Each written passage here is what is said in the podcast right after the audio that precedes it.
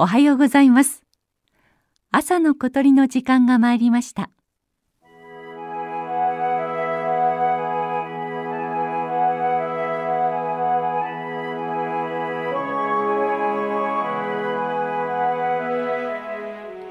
山梨県甲府盆地の南に位置する蛭ヶ岳。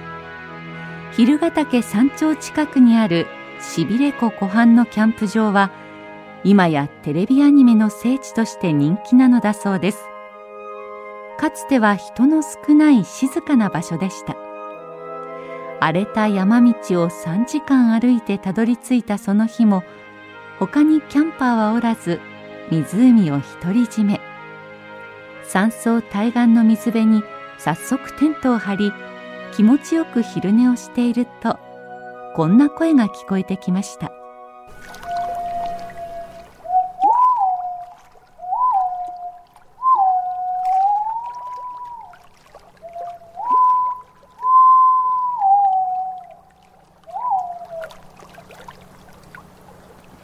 青バトです。全長およそ33センチ。背中側はオリーブ色。頭から胸は明るい黄緑色をしたとても美しい鳩です。ただ山の中ではっきりと姿を観察できる機会はほとんどありません。それでもこの声が遠くかすかにでも聞こえてくればすぐに青鳩だとわかります。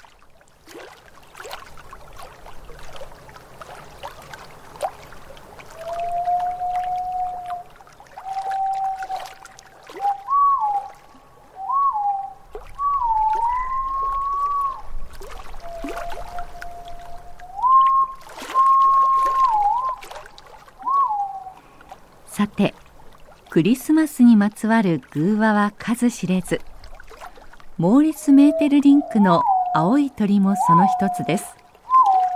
チルチルとミチルは青い鳥を探して旅に出たもののどこへ行っても見つかりません。クリスマスの朝疲れ果てた二人はしょんぼりと肩を落として帰宅します。すると飼っていた白い鳥が青色に変わっていた。というお話です。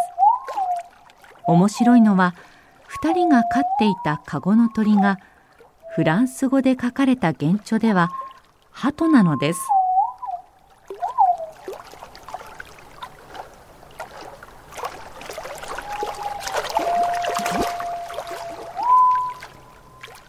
青鳩の仲間は東南アジアをはじめとして一部インドやアフリカにも生息しています。またメーテルリンクはシロアリやミツバチについての著書もあり生き物や博物学にも関心が深かったそうです。青い鳥のモデルが何であったかはさておき世界各地に黄緑色をした鳩がいることを彼は知っていたのでしょうか。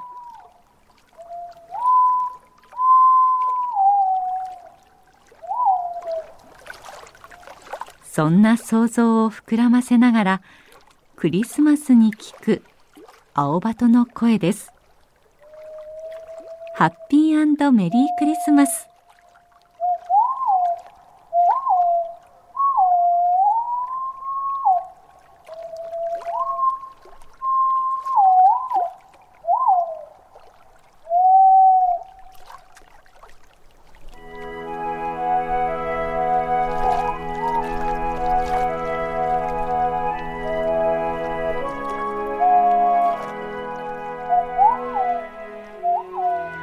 朝の小鳥今朝は山梨県蛭ヶ岳しびれ湖のほとりに響く青鳩の声をお届けしました収録構成は岡村正明さんでした。